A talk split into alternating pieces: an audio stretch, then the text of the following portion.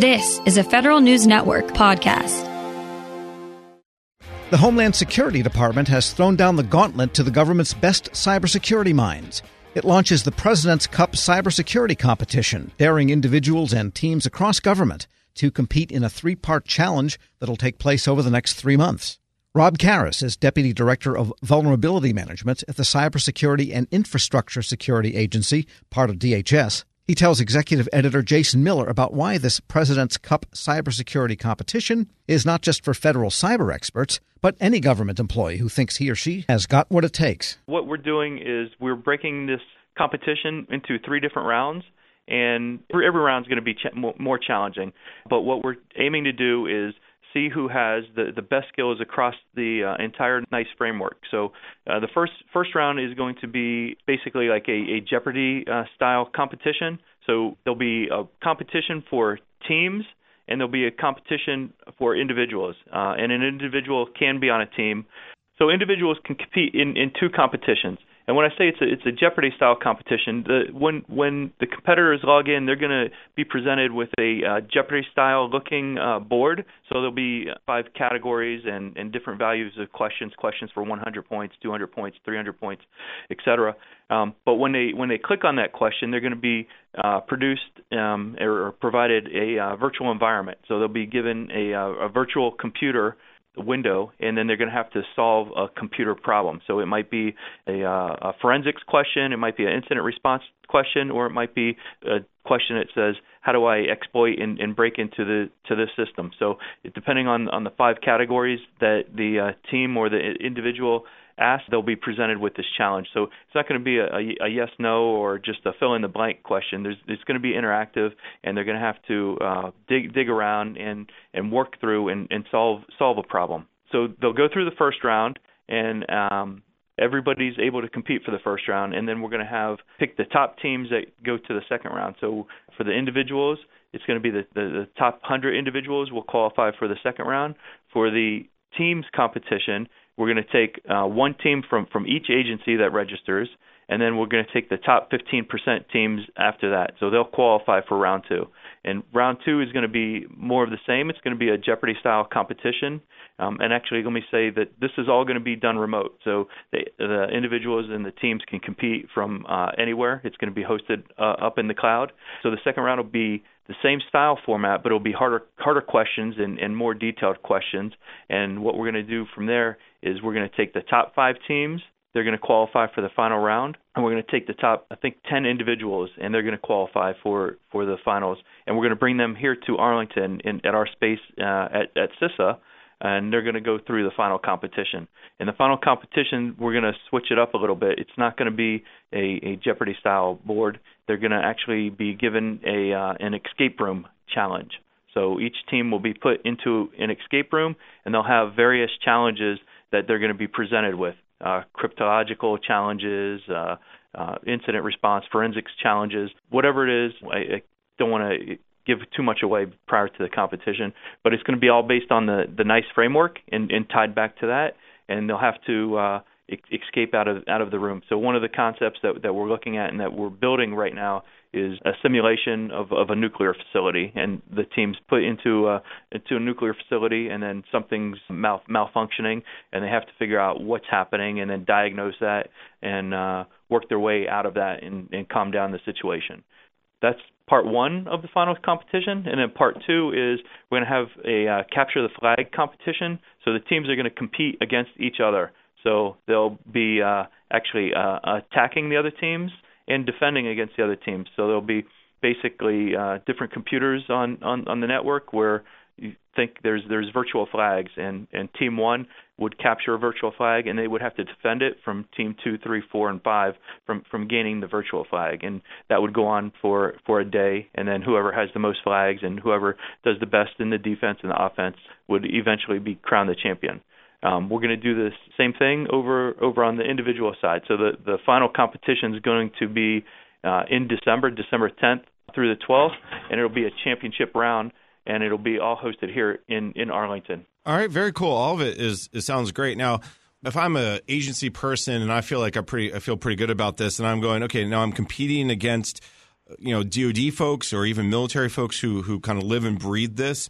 Are you having certain levels like, hey, novice, advanced, you know, expert, or everyone gets into one bucket and you just kind of do the best you can? Yeah. So for this first year, there is no silver, gold, or, or platinum uh, challenges. It's it's just winner take all. So we're we're hoping to identify really uh, talent out there that that could go up against some of the nation's best. So we're sure that there's uh, some great technical talent out there, and that's what we're trying to do is, is try to identify it. So it'll uh, give people that uh, may not have a chance to to show their, their skills on a daily basis against some of the best in, in the nation. So it's going to be uh, one one size fit, fits all competition. This is not just for the people who are, you know, get their hands dirty in, in, in the bits and the bytes, but there's a role for everyone on these teams. I think that's an important message. It is. So, you know, it, it's not going to do, do you any good if, if you have a team of, of five people that do uh, digital forensics, right? Because when they come up against a policy question or, or some other type of question or a cross-site scripting overflow that or cross-site scripting that they might need to execute, they might not have the expertise. So in, in my opinion, the, the best team would be a, a couple individuals that have expertise in, in all of the NICE framework. So when whatever question comes up, they'll be, be able to turn to one of their team members and say, hey, why don't you tackle this question and, and we'll work on these. One thing that I, I want to uh, talk about, Jason, if I can, is is the timeline. We're we're on a short timeline. Executive order, it was uh, thirteen eight seventy, established this, and it, and it came out in May. And um, we've been working uh, tirelessly to uh, uh, make this a possibility and happen. And the executive order said we have to have the competition complete by the end of the year. So registration actually starts September sixteenth, and it runs through the twenty-seventh. The competition actually starts September twenty-third. So you'll be able to register uh, during the during the competition. So the first teams round competition is September twenty-third through September thirtieth, uh, and, but registration runs September sixteenth through the twenty-seventh. And uh, we're trying to really get the word out and get people to uh, to register. And I know it's it's a short timeline, but the uh, first competition is going to happen in September. Then the second competition is going to happen in late October, and then the, for for the teams. Uh, for the individuals, the it, it's a little. We have a little bit more time. The individuals, the competition is going to start October seventh and run through the fourteenth, and the second round is going to be November fourth through the thirteenth. But the culmination is going to all be in December, so December tenth through twelfth. And uh, what we did is um, we we did base this on on some other uh, competitions out there, and with, with with the rounds. So we're not just having one round and, and finding the, the best team. So we're giving uh, in, individuals and and teams the opportunity to to learn from the first competition and then to improve in the second competition and then show up in the finals. And we're hoping to, uh, when we have the finals here in Arlington, uh, we'll have a, a leaderboard so um, people will be able to watch watch their teams. We're also looking at some various opportunities uh, using Twitch or some other live media that we can uh, to show um, the competition in, in real time and, and show that uh, these individuals and show off their skills and, and who they are.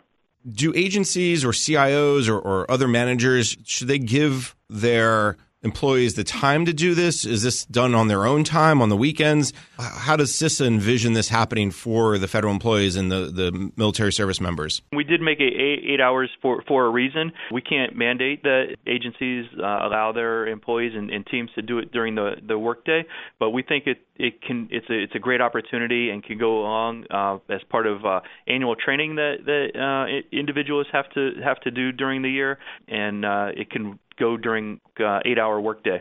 People that work for me and, and work under my division, I'm, I'm going to allow them and, and schedule it around uh, their their other uh, commitments to give them eight, eight hours during one of the workdays to do it, but it's not mandatory, and it, it's something every individual agency and, and manager is going to have to tackle. But that is one of the reasons that we, we uh, provided it to be eight hours, so it could fit into into a workday.